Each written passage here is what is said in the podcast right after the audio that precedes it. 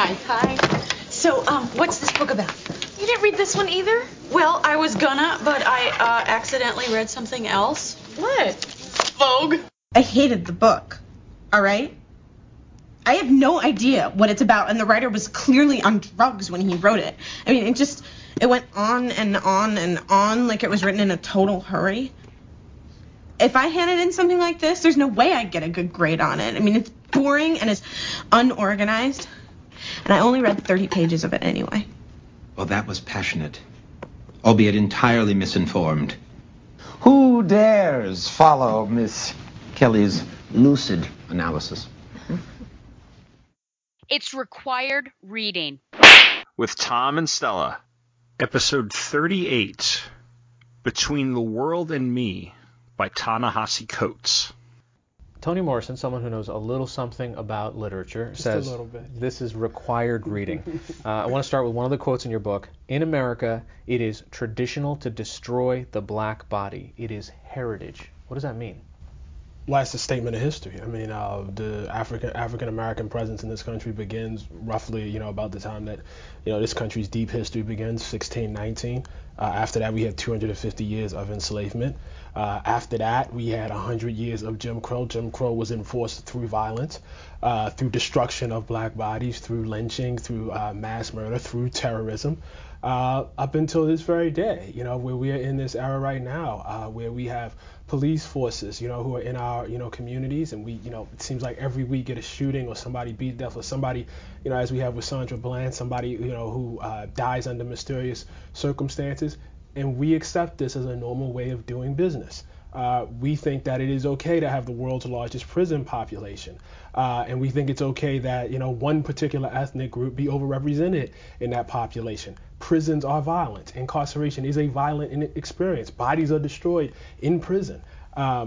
There's just no way to get around it as far as I'm concerned. Hello and welcome back to Required Reading with Tom and Stella, a podcast brought to you by the Two True Freaks Internet Radio Network.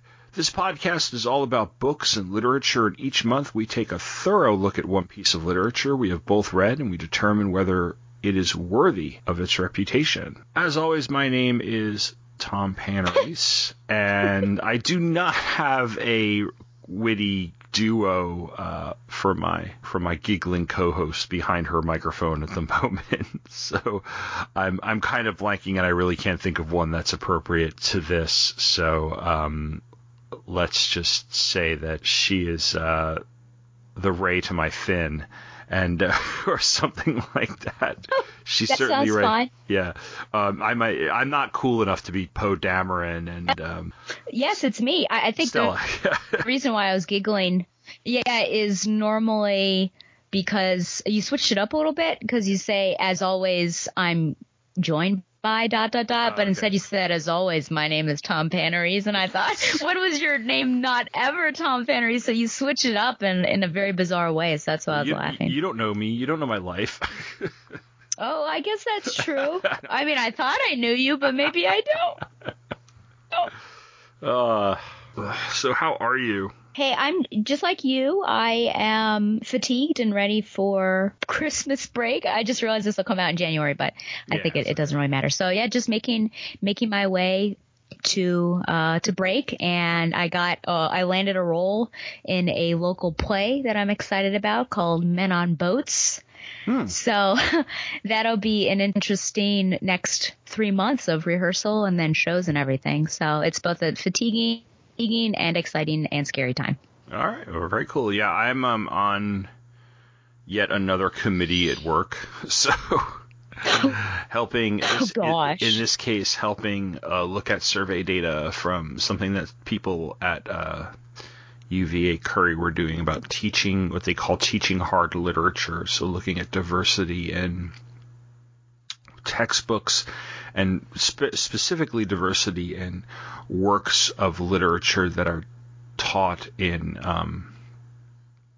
English classes, English language arts classes. So, which is very apropos to this book, or this episode anyway. Indeed, yeah. Yeah, and then there's the 3 or 4 other things that I do. So yeah, it's busy. It's in 2020. It's probably just going to be just as busy, but I guess it's a good kind of busy. I guess. You're finding your joy in a way. Oh, sure. Yeah, it's true. So, and I'm at least. Did you want to be on that committee? I did. It's something that I, as an English teacher, that I do care about, and I do think about a lot, to, you know, how to I diversify and take different approaches with what we're teaching, especially since the Odyssey and Romeo and Juliet are only so appealing to a very diverse group of high school freshmen. So yeah, and I know how much you like it. I really like the Odyssey. I will say that it can drag when you're trying to teach it, but you know my feelings on Romeo and Juliet, and I'm sure that at some point we will cover this play. This is where Stella is laughing behind her microphone quietly because that's what she picked for next episode. Yeah, how'd you guess? Anyway, before we reveal that, let's get to our pick. This is a work of nonfiction, and it's we haven't done a lot of nonfiction. We did Maya Angelou's I Know Where the Caged Bird Sings. March was a March and Persepolis and Fun Home. They were all memoir along these lines. They're graphic memoirs. Blankets, I believe, as well. All right, so we've done more nonfiction than I thought we would. This is Ta-Nehisi Coates' Between the World and Me, which is essentially, and I'll get into it in more detail in my background and synopsis, but it's basically a personal narrative that's part memoir, part letter to his son, part look at current day racial issues. So the question we start off with, or the thing we start off with regard to the book, is what is our history with it? And since I picked it, I'm going to defer to you to talk about what your history with this book is. I had never heard of it, to be honest. I know of Coates mainly through his comic writing, and I knew he had done other things. And I think there's probably another book that I heard of that he wrote. But once you mentioned it, I was like, I don't know what that is, but I'll read it before it's time. So this is my history. Yeah, this is pretty much my history too. I had heard of the book. I had seen it, people posting that they'd read it. I had seen it on displays at the library, bookstores, and things like that. It jumped out. And then I am part of a book club at work. I've mentioned this before. I think I mentioned this last episode, that our librarian, who is awesome, by the way, and deserves all the credit in the world for this, she put together a book club that meets about once a month, where the idea is to bring more diversity into both the library and the curriculum. And we read a book that could possibly be either taught or in the library for high school students. And we meet as a group. We fill out a form that decides whether or not we're going to recommend this to be under review by the school board. So we're kind of that step toward, actually approving, putting this on reading lists, those sorts of things. And we get teacher relicensure and professional development points for it, which is really, really cool because, you get to read sometimes young adult fiction. You get to read stuff like this. It's not, the umpteenth education book, those sorts of really, really dry ones, which are torturous in themselves.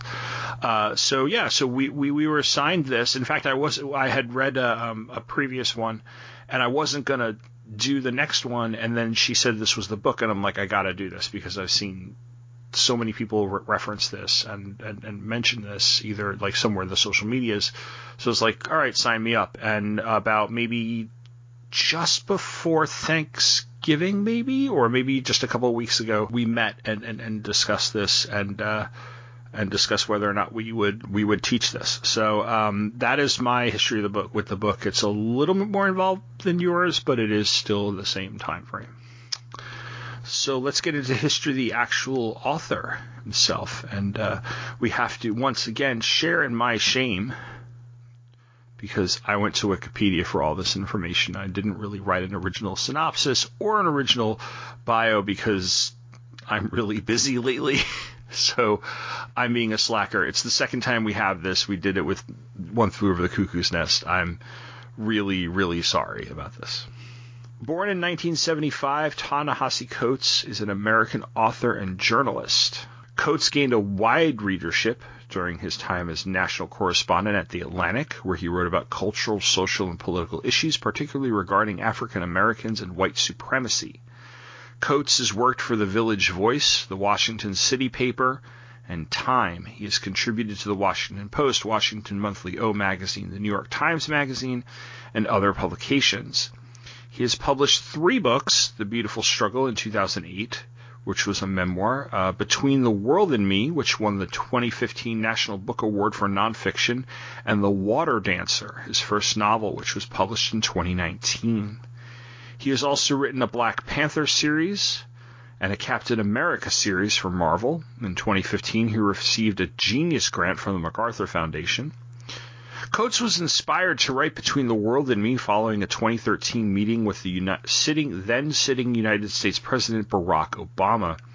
Coates, a writer for The Atlantic, had been reading James Baldwin's 1963 book The Fire Next Time and was determined to make his second meeting with the president less deferential than the first. As he left for Washington, D.C., his wife encouraged him to think like Baldwin, and Coates recalled an unofficial fiery meeting between Baldwin, black activists, and Robert Kennedy in 1963. When it was his turn, Coates debated with Obama whether his policy sufficiently addressed racial disparities in the universal health care rollout. After the event, Obama and Coates spoke privately about a blog post Coates had written criticizing the president's call for more personal responsibility among African Americans. Obama disagreed with the criticism and told Coates not to despair. As Coates walked to the train station, he thought about how Baldwin would not have shared Obama's optimism, the same optimism that supported many civil rights movement activists' belief that justice was inevitable. Instead, Coates saw Baldwin as fundamentally, quote, cold, without, quote, sentiment and melodrama in his acknowledgement that the movement could fail and that requital was not guaranteed. Coates found this idea, quote, freeing, and called his book editor Christopher Jackson to say, quote, why no one wrote like Baldwin anymore. And Jackson proposed that Coates try. Between the World and Me is Coates' second book, following his 2008 memoir, The Beautiful Struggle.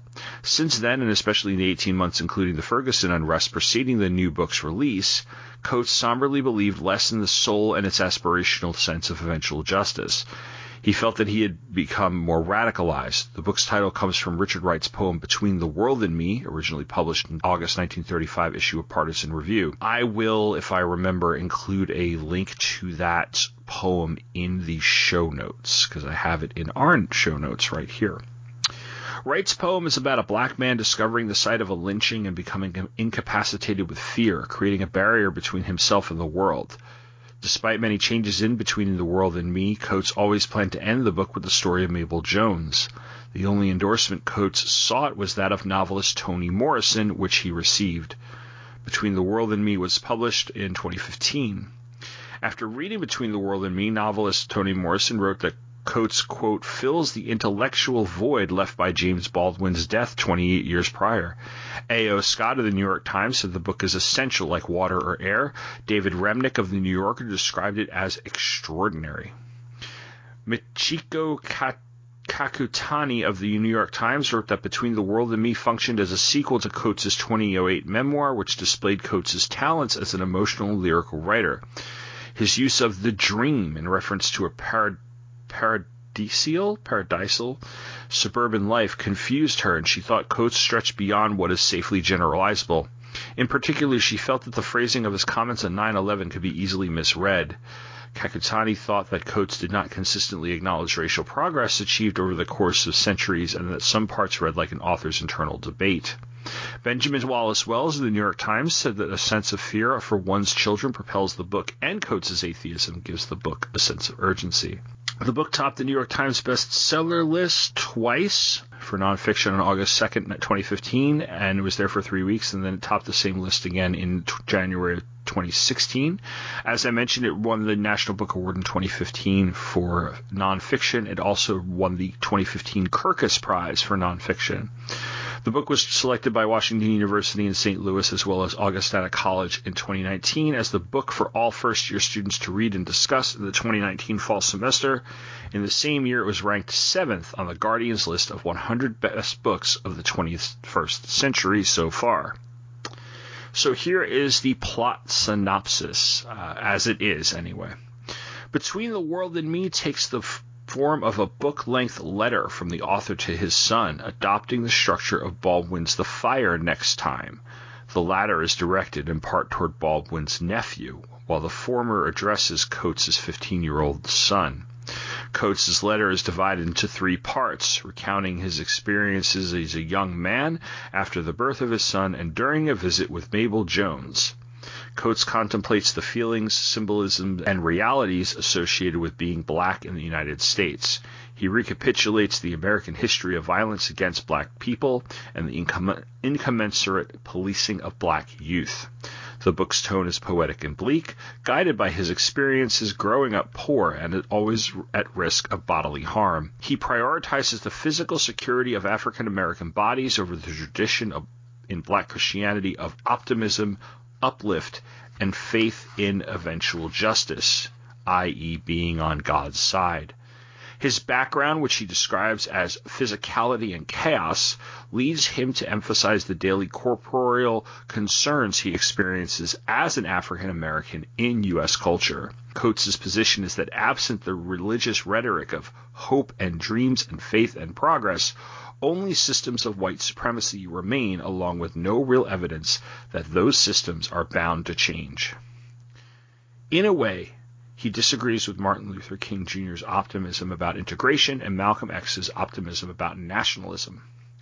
Coates gives an abridged autobiographical account of his youth always on guard in Baltimore and his fear of the physical harm threatened by both police and streets. He also feared the rules of code switching to meet the classic social norms of the streets, the authorities, and the professional world. He contrasts these experiences with neat suburban life, which he calls the dream, because it is an exclusionary fantasy for white people who were enabled by, yet largely ignorant of, their history of privilege and suppression. To become conscious of their gains from slavery, segregation, and voter suppression would shatter that dream. The book ends with a story about Mabel Jones, the daughter of a sharecropper who worked and rose in social class to give her children comfortable lives, including private schools and European trips. Her son, Coates' college friend, Prince Carmen Jones, Jr., was mistakenly tracked and killed by a policeman. Coates uses his friend's story to argue that racism and related tragedy affects black people of means as well. So that is a long synopsis of the life of Ta-Nehisi Coates and a pretty succinct synopsis of the book. Thank you very much, Wikipedia and Wikipedia editor people. So before we start with the questions, we always ask the first one, which is, did you like it? Aren't Wikipedia editors called armchair professors? I guess so. Okay. I was thinking about that. The book was okay, but the more I thought about it, the less I liked it. And I don't know if I can separate, is it the book that I don't care for, or is it Coates that I don't care for? Mm-hmm. So that's where I am right now. Okay.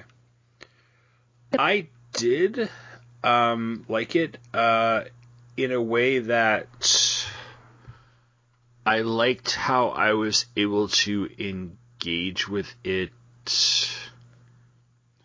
It's going to sound odd to say I engaged with this book in a dialogue, but it felt like part of the book for me was almost like a conversation.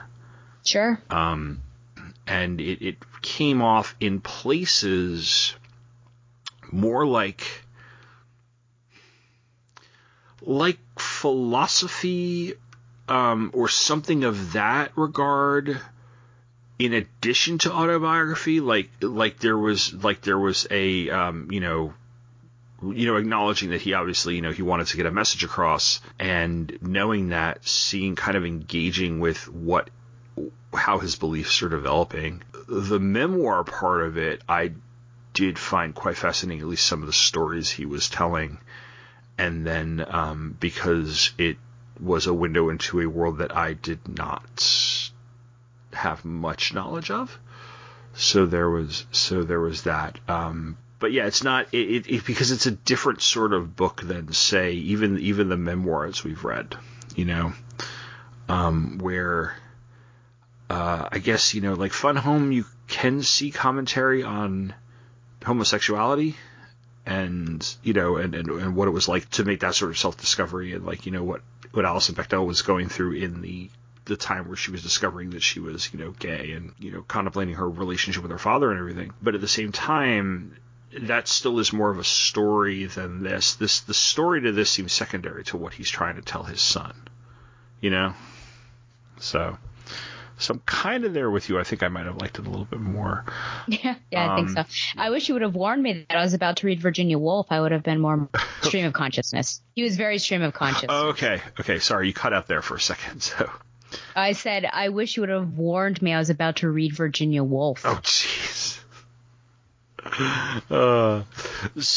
This is now. I will tell you that. And my first question is this, and I will tell you that I picked this because I was like, this would be this would be a good book to cover, but I knew that I don't know, at some level, like I'm like, this is gonna be a tough episode because I think it's to me the book is a little bit intimidating. Not that it's hard to read or anything, but it has. In the four short years since it's been published, it's gotten all these awards. It's one of those things that people point to as like, this is the book to read.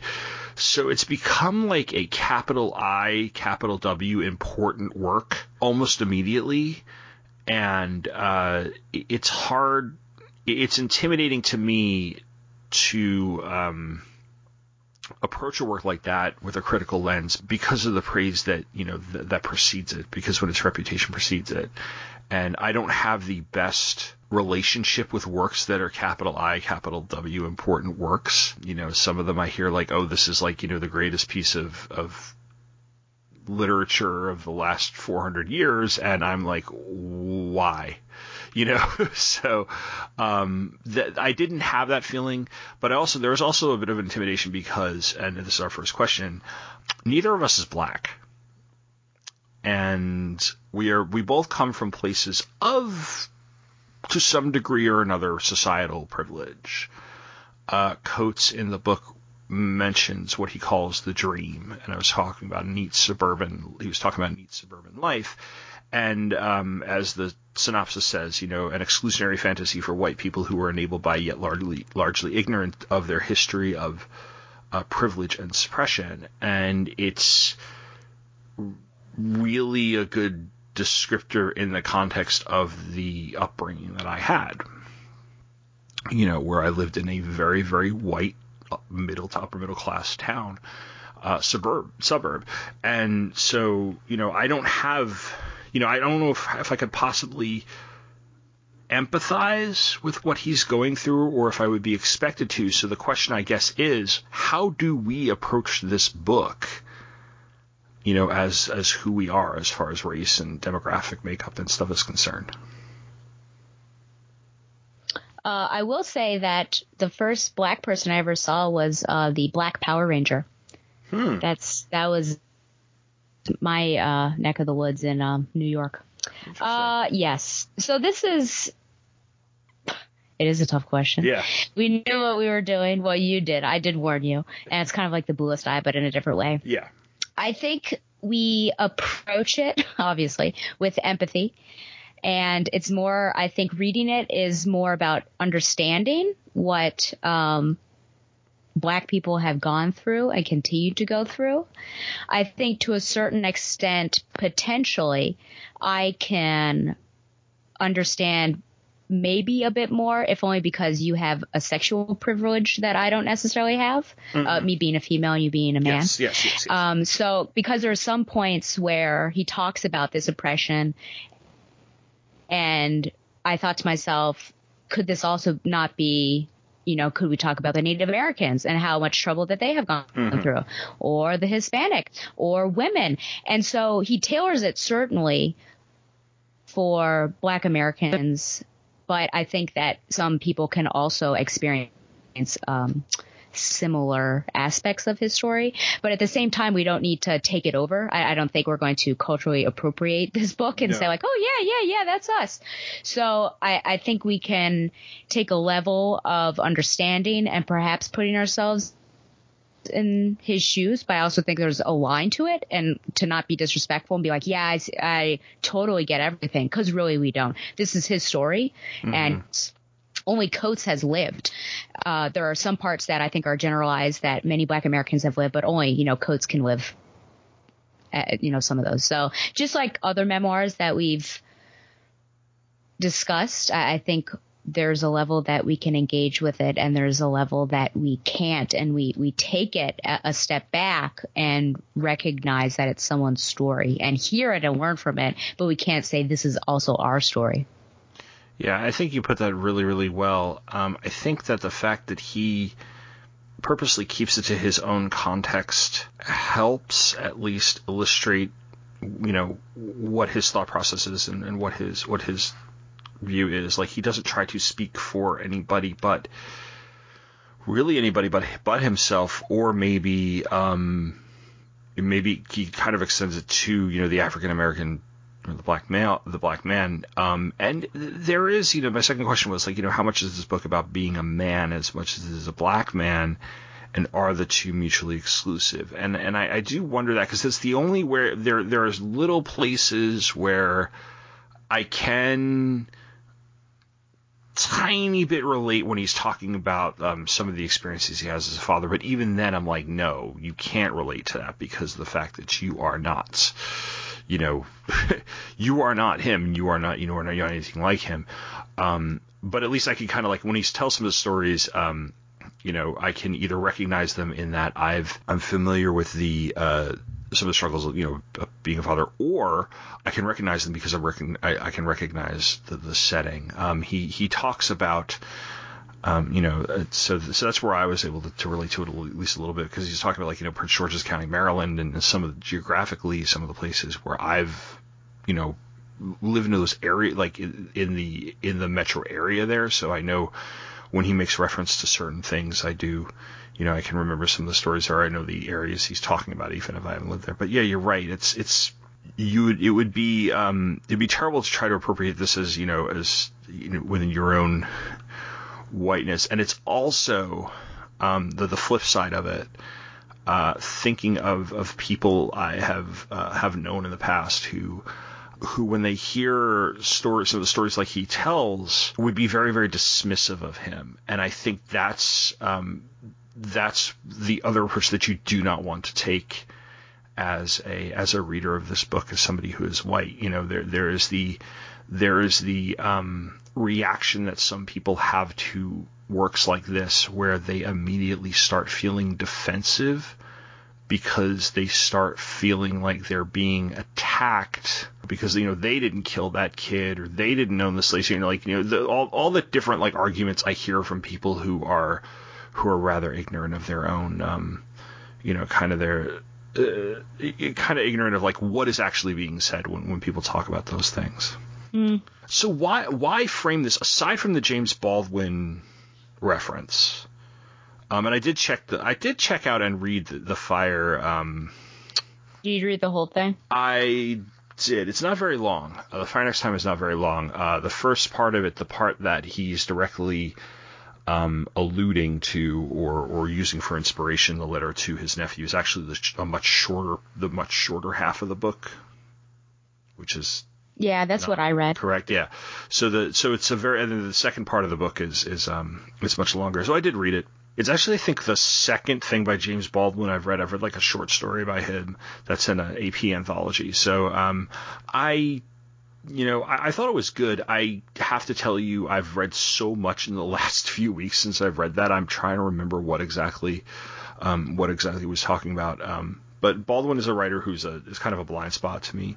But, you know, so aside from the fact that he is referencing Baldwin in writing to the son, why do you think he framed this in as a letter to his son as opposed to just a straight up memoir? Besides the Baldwin influence, because it kind of sounds like he was forced into that, which is one of the reasons why I sort of makes me a little unhappy. Why frame it this way? I don't know. It's an interesting amalgamation of the two, you know, to pull it apart between his son being addressed and then him going off and talking about his life experience. Mm. I don't know that I necessarily have an answer why he decided to do this. I feel like, honestly, it is because he was, why don't you be the new Baldwin of this generation? But he also, I think it was hard for him to keep from making it a memoir. So while it started off as a letter to his son, I think it exploded from there, and it got a little too big to just keep as a letter. He's also got the social commentary in here, which kind of really does fit this letter format. That's where I was going back into the feeling something in here about being a man and being a father that I think is also tied. That's a thread that's running through here, and trying to do.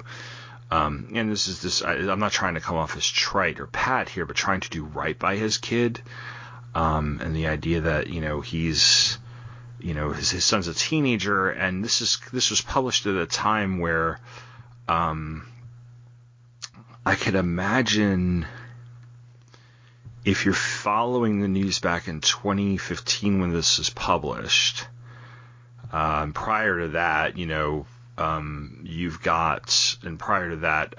have well-publicized shootings of black youth by people. And I'm stalling because I'm looking something up.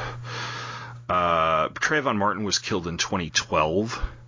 I just had to get the date right. And Trayvon Martin was 17 when he was killed, and I can't believe it's been that long. And then you have Ferguson, the Ferguson, Missouri happened. I think it was this thing. It was like 2015. It was just prior to or thereabouts. And you had other people who were either involved in incidents with police happening right around the time he was writing this, and some of them were young, around the age of his son. So I can imagine that also was a little bit of an inspiration. I don't know. Perhaps there was fear of this because the incidents of police killing, or treating black youth or black men with brutality or even death is a thread that runs through this as well. So I was wondering if it's just kind of a layered approach to it, that started with him kind of accepting the challenge of why don't you write like Baldwin, and then it kind of became its own thing from there. So the next question I have is about geography. You didn't think this was a geography class. So the letter, it's like we were talking about how it's autobiographical, but there is a lot of setting in this. I mentioned the suburbs, but he grew up in like West Baltimore, which is not still not the best area. I've been. I went to college in Baltimore, but I went to college in like the Tony suburbs of Baltimore. So I didn't, I went like to Loyola, which is like near Guilford, and I can't remember the other name of the other neighborhood, but it's basically like serious money for people living in those neighborhoods. But then we would, I had to do being at a Jesuit institution, we had to do service learning in certain classes. And I do remember in my it was a theology class, and because we had to take an upper level theology class, and we had to do service learning volunteer, and I think I volunteered as a tutor after school homework help at a community center that like a part of Baltimore like near where he is describing. So I could very, very well picture it. And then he talks about going to Howard University. He talks about living in PG County. And he also talks about New York. He talks about Paris. So why is location so important to him? Does it represent something bigger? Am I grasping at straws here? Ooh, I suppose to get people an idea of, and it's only going to mean something, I think, for those that are residents in that particular area. And I think they would best understand it, especially when he gets into the county lines and that I will call it corrupt because it seemed corrupt police force. Yeah. That just served and protected, if we want to say that one particular area. So I think it is important for him, and even location, because he's got macrocosm and microcosm, because even if you go to Howard, there are certain areas like the Quad or whatever it was called. He considers that Mecca, but I also felt like there was a center of Mecca and everything. So It's important, I think, for readers who know, and it was important for him. And I think it potentially orients readers, if they understand, to give them a sense of, oh, yeah, you know, perhaps there's a connotation with some of those places already. And so maybe he either leans into those histories or he educates people on those histories. Yeah, I think it's a little from column A and a little from column B. His description of the rather corrupt police forces, especially the problems in PG County, are very familiar to me. I never lived in PG County. My wife's grandmother did, so I've been in that area. I mean, it's not a very small county. It's big. It's, I don't know, square mileage or whatever, but you know, you're talking a pretty big suburb of Washington, D.C. It's just north of the district line. It borders, if you know anything about it, this is people who know anything about Washington, D.C. geography. It is the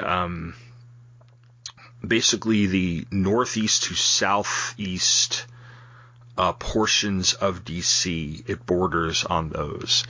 So I was saying it starts with like University of Maryland, College Park, which is like right in, you know, College Park, Maryland, which is right on the border of Montgomery County, which Montgomery County is like the toniest suburb in Maryland and is not exclusively white, but is more white. And so the contrast between Montgomery and PG County are very, very stark. And but the stories that he's telling about PG County are things that I recognize, not specific stories, but in general, because of just living in Arlington, because I lived in Arlington, Virginia for the first like 5 or 6 years after college, living in Arlington and just watching like, you know, the local news. And, you know, so there are just a lot of these stories like, you know, he's talking about. I'm like, you know, I recognize the thing. And it is the irony of a suburb that is mostly black and has a police force that seems to go after, you know, those people more than any other. And it's, you know, talking about kind of yeah, undermining that idea of the dream, you know, maybe I'm reading too into it or whatever, but like, you know, I thought we'd be safe here. And that whole thing of the suburbs and the dream made me think of Lorraine Hansberry's Raisin in the Sun. And going back to the history of that, which if you're unfamiliar with it, I would read Raisin in the Sun if you're listening and you're interested in that. And I would also read about the history of the suburbs and the practice of redlining, which was a practice that before it was finally outrightly banned by like, you know, the Equal Housing Acts and things like that, was the practice of realtors and other organizations literally drawing red lines on maps and saying that you will not sell to black people on this side of this line, and then jacking up the prices for housing for anybody who was not white, especially African Americans. And there was a really, really good expose in Newsday up on Long Island about a month ago or so, where this practice is not legal anymore, but they showed how realtors do it subtly by directing white clients towards certain towns and black, Hispanic, other people of color toward other towns. So it still goes on. So the idea of what he's calling the dream and what people are kind of like how it's undermined, I think is very well I think it's very well stated. But yeah, you were talking about Howard, so I'm skipping down a question. Like, you know, he refers to it as Mecca or the Mecca.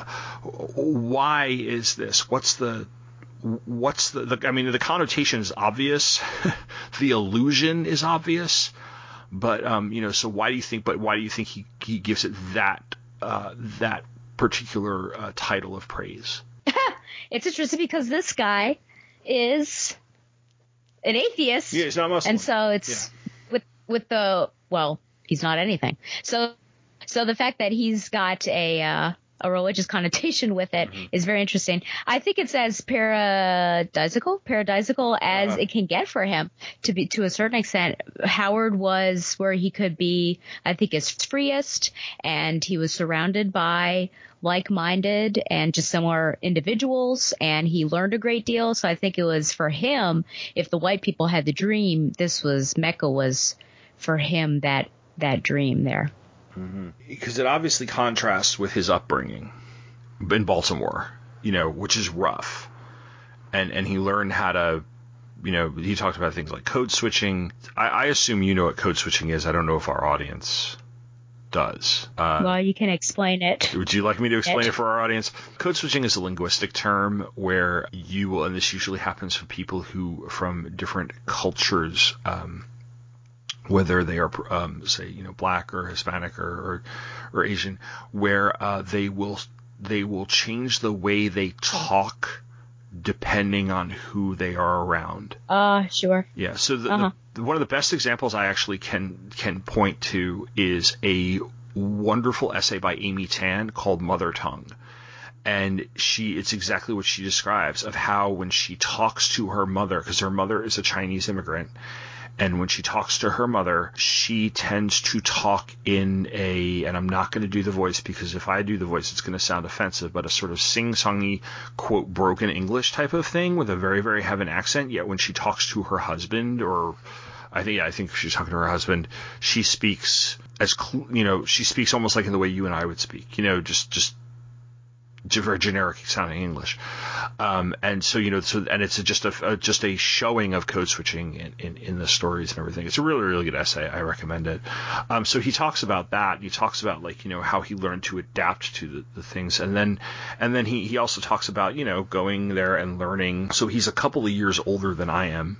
He was born in 1975. I was born in 1977. So he would have been in college.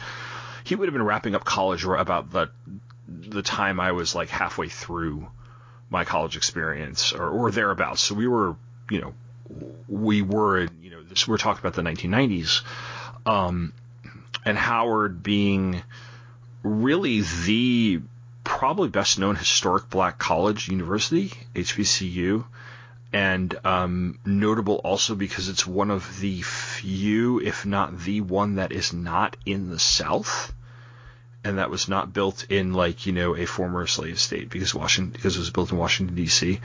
And I did notice that he's got on pages 53 to 55, he talks about how he would interact with his professors, and he comes in, he's 17, 18 years old, and he comes in having read the works. He refers to himself as a Malcolmite. And he says, his professors are trying to temper him in some way, having seen Malcolmites like him. In other words, kind of this, we've seen people like you, the angry young man, the radical one, the one who's got all the opinions, and they seem to be kind of trying to pat that down. Why would they do this? And why would they do this? And then he makes this connection to Africa in it. What? So it's pages 53 to 55 if you have a copy of the book in front of you. And it's just it's an interesting thing where it's it's almost this intergenerational thing. So why would they do this? They see this person who's just really, really passionate. It's oh, hold your horses there, So why specifically try to train him out of being a Malcolmite? Yeah. Well, I don't know if at this time, when were we here? 70s? When he was going to college? He's in college. You said the 90s. Yeah, he's only a couple of years older than I am. So this would have been the early to mid 90s. Okay. I don't know if young black men went to college and had this dream of being maybe a Dr. Martin, wait. Oh, sorry. Malcolm X. Yes, completely different person. I'm sure there were young men, though, who wanted to be like Dr. Martin Luther King. Yeah. But yeah, I wonder if they went and had this idea of I'm going to be the next ... Just anyone can go to any college and say I'm going to be the next blank. Maybe that's what it is. Maybe the professors are doing in a way what Coates is doing for his son, and I guess trying to the more realistic level as well as pull him down to and that you achieve these things that you're trying to achieve. So just try to stay under the radar and, be average and normal. I don't know. Yeah, it's an interesting, the whole thing about his education to me was one of the more interesting parts. I guess being a teacher, you know, and being somebody who studied political philosophy in college quite a bit, but who, again, deficiency in my own education, has never read Malcolm X. And so that's on the sort of, you know, I should read this list. I was looking at it, it's like, you know, I saw the very typical just adolescent, post-adolescent arrogance that a lot of us tend to get, especially when we get into college and all of a sudden, like, you know, we're smart anyway, and we're free from the bonds of high school and just the crap that can be high school, the crap that I contribute to on a daily basis, by the way. You know, like, you know, because there are people for yourself. There are people who go to college and they're like, you know, now I can truly learn, you know, and so it sounds, I'm sounding like totally pretentious by saying this, but there's this sort of, you know, and then there's a sort of like, you know, I'm, you know, learning all these things and knowing all these things, and all of a sudden I'm like, you know, when you're that age, you go all in, right? You know, and I wonder if they're trying to teach him patience in a way. And so this is where I was saying, like, you know, you end up having this conversation with the book and trying to figure out what exactly he is saying when, as somebody who cannot relate to his experience, is, is somebody like that, like, you know, there were, so, you know, like, sorry, I'm like tripping over my own words here, because I'm trying to get this right. That's the other thing. That's like what I said. This is like one of those things where, like, you know, I don't even know if I'm right about what I'm saying there. He's, you know, he's just talking about, like, you know, how he just on a very, very kind of broad level, like, is connecting to things that he did not necessarily learn about in the past, and didn't know they were there. So other works of literature and art and philosophy, and of, you know, Africa as a place, as opposed to the more, like, you know, white lens he was probably taught about when he was in, you know, when he was in school for real. So but why Malcolm? I mean, surely not all the students going to Howard felt that they were the acolytes of Malcolm X. I'm trying to think of why, and I know that Malcolm X, when you compare him to King, was more, I don't know if radical is the word, but he did advocate for his philosophy was more tough. It was more I don't want to say violent is not the word, but, you know, we tend to, in just very simplistic terms, put them on opposite sides of a belief system about, you know, the means by which to achieve this equality. And, you know, people hold up, you know, King, because King was nonviolent resistance, and you know, you have that phrase, by any means necessary, and so that would be it would be appealing to a teenage youth who was coming into his own and perhaps getting angry at the world.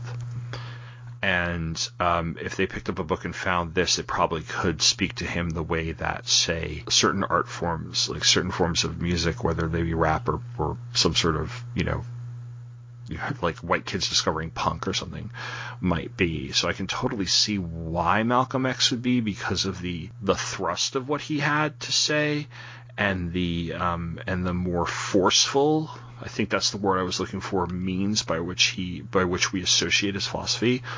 Also, if I'm tracing the kind of the chronology here, it's very likely that he's probably in college around the time, or right after the time, where Spike Lee's Malcolm X movie came out. And okay. So also this is, you know, so you also have his formative years dovetailing with a big moment in pop culture. That movie was big, and Denzel Washington played Malcolm X, and it was infamously snubbed at the Oscars. But it was there were a lot of people walking around with black hats with the X logo from the movie on it. And so it was a cultural touchstone of the time. So I could see how that might have also contributed to it as well. And then I could see also like an old grizzled college professor going, these kids with the movies, and all of a sudden everybody's a Malcolm X fan, you know, like that sort of thing. So like it's from kind of a comical perspective, like, oh, everybody loves Malcolm X now that Denzel's playing him in a movie or something like that too. But I think more along the lines of like, you know, it's probably just hit him at the right time. And, yeah. And that's the path he was going down, because it was just, you know, it was timing and how he was feeling, and it spoke to him. We are going to talk about the Prince Martin Jones murder, which is a lot of time in the book, because then he talks about his mother. But I want to – my mom kind of made me say that toward the end. But I do want to talk about, like, New York really quickly, because there's two incidents that stand out to me. The first is they go to – they're with their kid, and their son. The kid's about, like, 4 or 5, and he's going to preschool.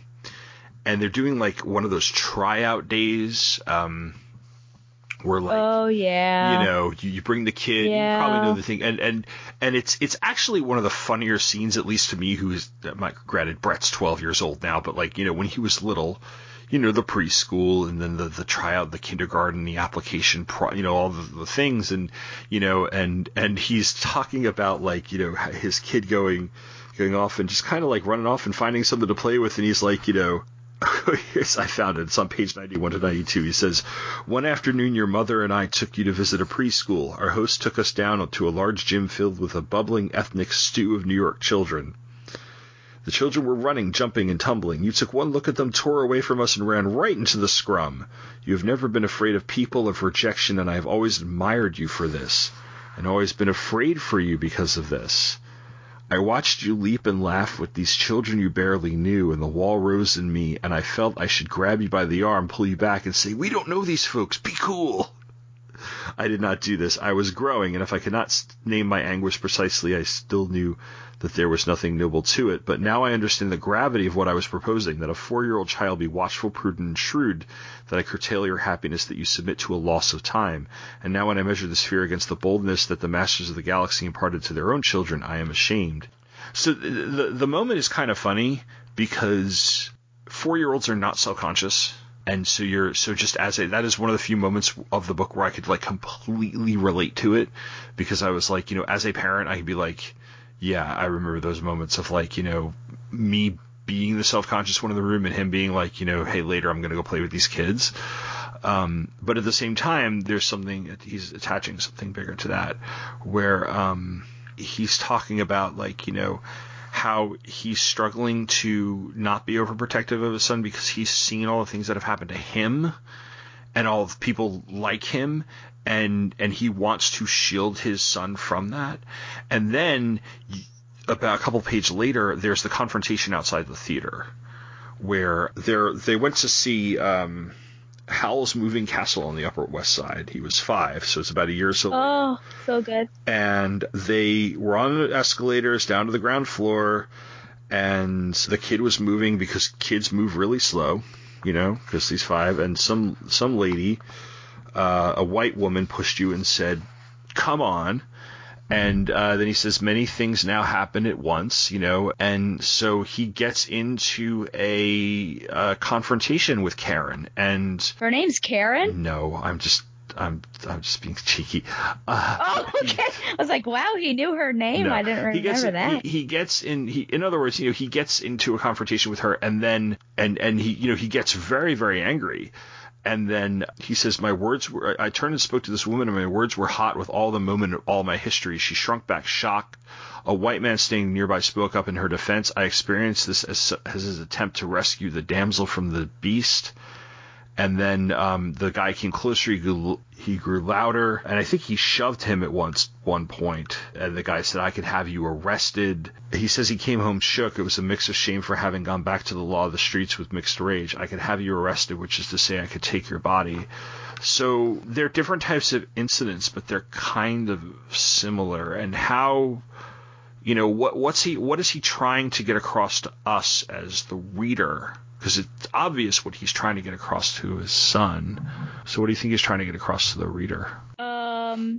That it's a dangerous world, and sometimes even protecting your own child can be perceived in a bad way, and then it would be even worse if you try to protect your child. Mm-hmm. But also that, yeah, they're just, I mean, they're pushed around, I guess. I'm trying to think if someone would push a 5-year-old. I mean, what type of person would push a 5-year-old child, period? So I don't know if it was also because he was black, like he happened to be black, and so this made it even worse. But so she doesn't seem like a decent human being, period. Mm-hmm. I wonder to what extent like the race actually entered into Karen. I think for him, I think absolutely it played a part, and so he rushed into that and tried to protect his son. And so that episode, I think, just shows that they always seem to be on the wrong side of what's right and the law and everything, because just him trying to protect his son would have put him on the wrong side of the law, even though he was just trying to protect his son. So it just seems like they're always facing injustice is what I would think. Think about that first one you said, because you said he didn't want to be over. Yes, he didn't want to be overprotective of his son. But I don't know if you accidentally contradicted yourself, or it just makes me like this book even less, but he should probably have been protecting his son. I don't know if he – this is my main issue with this work's work, is that in a sense he doesn't protect his son. Okay. I think that he tells him how it is, that it happened to him, that it happened to Coates, and it's going to happen to his son, and that his son – and he even gets into this. He, you know, even though – his son can try to succeed and do all of this, the world's still going to beat him down. And there is absolutely no hope in this work. And he doesn't even provide any hope for his son. And so I can absolutely see, like, experience, but why can you not instill some sort of hope? Is your view of everything so bleak that you don't think there's any change coming? Because I feel like there is change, but it's so slow that maybe people ignore it. And so the fact that he just let his son go, potentially to, I don't know, learn from the School of Hard Rocks or embarrass himself, I have an issue with that. I have an issue with him not comforting him during that time when he was in his room. And yeah, he does explain it away, but I've just got, you know, writing a letter to your son is one thing, but the words that you put in there, I think that's why I've got an issue with this particular book. Okay, I see what you mean, and I guess we can get into the actually no, we'll get into the why there feels to be no hope in here, because we can also get into the, you know, the kind of the one of the things that is kind of the centerpiece of the, at least the second half of it. But the thing about the, you know, that he's essentially telling his son that, yeah, you're right. It's like, you know, there's a bit of pessimism there, and he's apologizing. It seems like he is apologizing to him for the incidents that had happened, at least the two that I was describing, at least that second one. But like the confrontation. So the thing with the preschool I found amusing because like I said, you struggle as an adult to not put the same hang-ups and self-consciousness that you have onto your child, you know, because, you know, your issues with society, social situations, embarrassment, those sorts of things are not automatically theirs. So like, you know, I misread the scene as like just kind of this funny thing of like, you know, we've all been there. We're trying not to project onto our kids, but at the same time, there's also the whole "Am I allowed to be here?" sort of moment, and you know, are we allowed to be here? The kind of, and then you have the moment outside the theater, which kind of is a catch-22, and that's how I kind of view the situation. It's like, you know, you have this woman essentially shove your son out of the way, who, if you told her she was being racist, probably would have said she wasn't, you know, because she didn't perceive it as such, and she would have gotten very, very offended if you called her for being that, because she wasn't doing it probably, you know, I don't think she probably was doing it consciously because the kid was black. She was just probably just thought she was wanted to move there. She was being this despicable New Yorker, of which there are millions, but at the same time, there is a subconscious or an underlying racism in a lot of people that does not seem to be racist on the surface, at least to us when they're committing the act. And it's not just racism, bigotry as well. You know, it's the, it, you know, so it could be little flare-ups like that, or it could be the years and years of being taught. When you see a story on the news of a black young man being killed by like a police officer or something, to immediately question what the kid was doing, you know, like, you know, things like, you know, almost like going like right into the blame the victim, and women get this too, especially when you're talking about things like sexual assault. You know, the classic BS thing is like, you know, well, what was she wearing? And it's like, it doesn't matter, you know. So like, you know, things like that where it's where you're doing it because it's been so ingrained in you to think in those lines. And, you know, and she might have been more polite to a white person, but she doesn't realize that she would have been more polite to a white person. I mean, I'm kind of, this is conjecture because we don't get much of her beyond this incident, but knowing people like her, growing up around people like her, leaving people like her behind, it strikes me as very real. But, you know, in that situation, he will feel guilty if he's overly apologetic to her, because it's sort of a, once again, I'm, you know, stepping aside for the white lady. But the other side of it is he reacts, he gets angry, and all of a sudden he's a scary, angry black guy. And that's the conflict I see there in that scene. And to me, that seems, it comes off as a very honest scene because it seems very psychologically real. And again, not something that I am familiar with, but something that I, just in reading this, like, I can totally, you know, totally see playing out in the way it does. And but if someone laid hands on your son, you would absolutely go after them. Oh yeah, definitely. And I think he had every right to. I'm not saying he didn't, but I'm saying just in terms of what he's talking about, he's saying he starts to feel guilty for doing it because. You know, he's been told, you know, you're not supposed to be like that either, you know? And so like, that's why I said it's a catch-22, you know? I didn't, if I was deferential to her and I apologized for my kid, what message is that sending to my kid? But then at the same time, when I go to defend him, all of a sudden I'm the bad guy in this situation. And I'm saying that that's why I think he is so conflicted. That's why he is so upset at the whole situation when he, you know, when he says he gets home, because he feels guilty for the way he reacted. But at the same time, anybody could tell you that, yeah, you're going to get your haunches. You're going to get put on your haunches if somebody lays a hand on your kid, you know? So, yeah. So the other thing you were talking about, and this is actually a good way to kind of like, you know, wrap up our conversation, because it'll bring in the whole, the thing about Prince Martin Jones and his mother.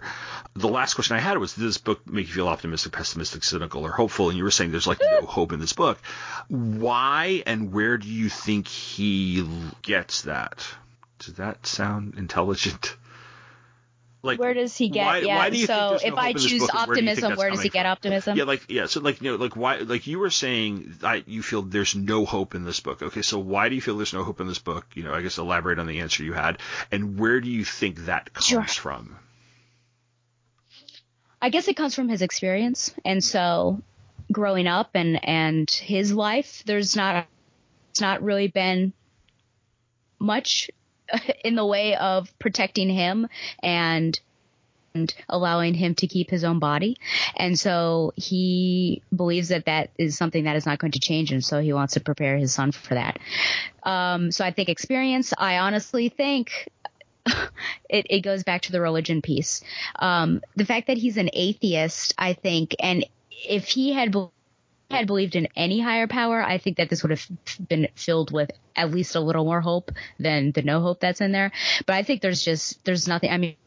I mean, what's the point if there's nothing there? Why are we living our lives kind of? I mean, well, you would hope that we're living our lives to make the world as good a place as we possibly can and leave it for the next generation. If that's, you know, to the to the extent of my belief. But even so, like, he doesn't even have that, you know. He's telling his son that you're going to get beaten down no matter how hard you try. James Baldwin, on the other hand, had a relationship and a place in the church. He had left the church at one point, but there's that hope there. So I think even though he perhaps wasn't a practicing Christian, you know, the latter part of his years, that was still ingrained in him. And so telling his nephew, and I think there were other letters or essays that he had, you know, trying to get his nephew to broach and move towards the white man, because even though it's the white man's responsibility to broker that peace and make things better, they're not going to do it. We're not going to do it because we're terrible people. So they have to, unfortunately, the burden on them. That's how he related it to his son. But that there will be peace. There will be some sort of forward progress, but he just has to be the one to step forward. That's what he told his nephew. There's none of that here. There's none at all. And it's sad. It's like, that's what you're going to leave your son with, who is 15 years old right now, is that there's not much to going for him. His body is not his own. His body will never be his own. He's always going to be shackled down. I think it's his lack of religion, and it's his experience. And I'm very sorry that that's his experience. I know that's true of everyone, but I'm hopeful. I at least have hope that this at some point is going to change. I speak from a female perspective because, of course, we were very much shackled. Our bodies were not our own. You could almost argue, depending on what your stance is on abortion, that our bodies still are not our own. But there's been forward progress, you know, a little bit at a time. So I'm hopeful. I'm hopeful that things will get better. It just, unfortunately, is not very quick. Yeah, he frames it. He does make the same point where he says that, and he's a little more stark about it. He says, "I do not believe that we can stop them because they must ultimately stop themselves." You know, that idea that, you know, like you were just saying. But he talks about how he still urges his son to not to struggle, and the word struggle, I think he's deliberate in the placement of the word struggle. This is the very, very end of the book. He's very deliberate in using the word struggle because it can have different connotations. You know, it can have the very, very pessimistic connotation of a very, very difficult task and a sense of hopelessness, but it can also have a slightly more positive connotation, being the work that you do. I think he's just more of a realist, or at least he is becoming disenchanted, because at the time he was reading this, it was just, you know, there was a sense of, you know, a continuing sense of hopelessness coming toward him. And if he's reflecting on the times in which he's living, and then reflecting back and going even further back, to you know, he could see times where he had that hope. And I don't know if he's particularly completely lost it, but I see it more of, you know, maybe not necessarily hopelessness, but there's definite frustration. And when you see that, when you have to confront that frustration, and the kind of existential frustration that he's going through, that he's talking about, because he comes, you know, with coming away from Mabel Jones's house and talking about her son, and the story of Prince Carmen Jones is, it's really tragic. Basically, he was misidentified as somebody who was like, had a warrant out for his arrest or something, and a cop followed him from, like, I think it was like over a state line or over a county line, like into Virginia, and shot him and killed him. And when he was completely, you know, innocent. And we've seen, it's a scene we've seen played out over and over again. You know, if it's not him, it's, you know, I go back to when I was in high school and Coates was like in college. And I'm actually surprised he doesn't really mention this, because it was such a huge event culturally back in the early 1990s. But I think of like the first time I saw that, and I saw it was via, like, you know, the Rodney King beating. And so when you, and then you go further back and you see what we saw, like when we read March a couple of years ago, God, that's how long we've been doing this podcast. it's the same thing over and over and over again. And you go even further back, and this is only because I just finished teaching a unit on Beloved, and you see the way fugitive slave laws are enforced and everything. It's like, you know, you keep going further and further back, and you see this one incident, and it's just the latest in a long line of things that have been going on for like 400 years. And so I see where that hopelessness comes from and where that frustration comes from. And I wonder if he purposely didn't try to end on a positive note because he didn't want to come off as naive, because I don't think it's naive to have hope, but faced with that. And then, you know, maybe he was trying to be honest in a way that comes off as sounding hopeless or cruel or something, or pessimistic, when he thinks he is being honest or realistic in terms of, like, you know, this is what you will have to struggle with. And yes, it looks very, very dour, and it's tough because, like, I can turn around and say, from my point of privilege, turn around and say, oh, it'll get better, you know. But at the same time, he's seeing this, he's like, you know, I don't know if it'll get better. So, like, I think there's a real honesty in that. And so that's what I did appreciate about the book. But I also appreciated about that, though, was that it's a very, very arguable and debatable point that we can make, no matter who is reading it. And that's part of the conversation I think you can have with the book. Is this how you would write to your son?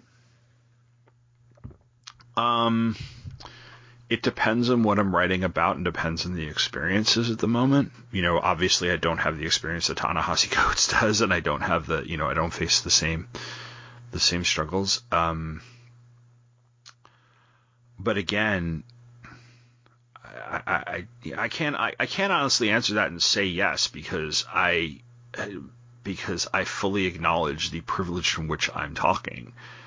And if he's struggling with something, I'm not going to say, hey, you're a white guy, you'll be fine, because that's awful to say. But at the same time, acknowledging my own privilege and in society, and acknowledging the advantages given to me and given to him by, you know, who is where we are. I don't think my message would sound as negative as this one is coming off as. So I don't think I can honestly answer the question because I'm not. Okay. Well, I just wondered if you would. It's more the message. Would you leave him with hope, or would you, I guess, tell him how it really is and leave it in a note of despair? I think it would depend on what exactly we were talking, like what exactly the topic of my letter was, and what I am struggling with and what he is struggling with, because I could see certain situations, without getting too personal, without getting into too much of politics and things like that. I can see situations where I would feel a little more hopeless and say that you are going to endure a struggle to survive on a massive level, in your generation is, that my generation didn't have to up until now. We're going to try to do this together, but it's going to look really, really terrible. But there are other situations where, if it's more personal, I could say, you know, you will grow, and you will get through whatever struggles you might be getting through, and you will grow, and you'll be fine. I think the other thing is that, you know, he's 12. Ta-Nehisi Coates' son is 15. The people getting killed that he's describing, the teenagers getting killed, you know, they're around his age. So he's also kind of coming from a place of being upset and feeling and an urgency, and maybe even a fear that these kids are getting cut down, that he like, he worries that his son's going to get cut down at a young age. And also the fact that Prince Carmen Jones was part of the dream, you know, the dream with the capital D that he talks about. He was not, you know, he was, I'm not trying to blame, not, you know, you wouldn't play the victim blame game with him, you know, in the way that a lot of people do, because he was essentially, he was living the suburban life, you know. So the whole idea was that, like, you know, as it said in the synopsis, you know, racism and related tragedy affects black people of means as well. You know, so the idea that you could escape West Baltimore and become somebody of note or somebody of means, somebody who's living much more comfortably, and yet it still can happen. And I think that's where the despair comes in. That there's a feeling of inescapability of it, and he's probably worried more than anything. So I think we've covered this. This was a tough one, and so it's been a while since we've had a tough one like this. Now, on the lighter side of things, Robert Ward did point out that the question of every episode might not have to be asked next time, because according to Toni Morrison, this is required reading. At least that's what the book cover says. I am going to ask the question, Do we agree with Toni Morrison? Is this required reading? I don't think so. If I were to choose between him and James Baldwin, I'm going to go with James Baldwin, I think. Okay. I would, because it's a more contemporary context. I probably would throw Baldwin in there as well. I think this would just the conversation we were having. It's a book that I think a lot of the students we teach might be able to relate to and debate and discuss and find accessible. And I think that's why it is. And when they've had an education that is very framed in a more kind of a more white perspective, it is good to have this perspective. Whether or not they agree with it, whether or not they like it is another thing. So, so for them, it would be required. For others, I would recommend it, but I almost feel like I said, you have to be ready for what it is. And like I said, I went into the discussion, putting together this discussion and everything, worrying that I could, not worrying about you, because you're fine. You're like goddess of podcasting, but I worry that I don't know how to do this justice in a way that somebody else would. But I wanted to tackle this as a tough book to talk about, because books like this and things like this are conversations that I think more people need to have. So anyway, so thank you for doing this, because it's, like I said, it was probably one of our tougher episodes. Okay, so we do have one piece of feedback. It is about our most recent episode on blankets. There was a back and forth on Facebook between our Scholastic book buddy and Stella's nemesis, Robert Ward. So why don't you go ahead and take it away as far as what he said, and then how you replied, and then we can kind of maybe elaborate on that a little bit. Our Scholastic book buddy is Robert Ward, right? Yes. Okay, you made it sound like there were three people involved in the discussion. Our Scholastic book buddy and Robert Ward and me. Oh, I'm sorry. No, okay. Our Scholastic book buddy, and one of your nemesis, Robert Ward, and you. I see what you did there. Then we can elaborate on it. Okay, I see what you did, yeah. There you go, yeah. Oh, yeah. So Robert Ward, he says, I can't wait. I hope – oh, is it regarding blankets? Yes. I'm not sure what the hope it does business was. It might have been the blurb we put in there, yeah. The other thing.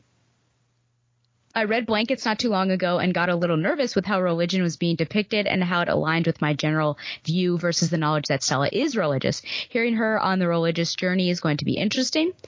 I did say that I didn't feel like I did well leading at that point of the discussion, so I told Robert too, as I'm sure he will, let me know if there were any lingering questions. And he said, I'm sure he did just fine reflecting how you felt, since it was pretty obvious from the get-go that he's going to cast some serious shade against organized religion. I will post anything I have after hearing, though. And I guess we have yet to receive any lingering questions, so maybe that'll be next month. Yeah, as of this recording, it posted, I think, last week. And I know it's been iffy showing up in feeds because the TTFY site has been having uploading issues and posting issues. It did post in the required reading feed, though, because I do listen to each and every one of our episodes, mainly because I just want to make sure that they came out like without any huge technical glitches. But it did upload into – I do follow the feed, so it did upload. Okay. Listening to it, I thought it went very, very well. Okay. I was surprised that I wasn't casting more shade myself against organized religion, considering I am not. the biggest fan of at least the type of organized religion that he was a part of in describing in the book. Sure.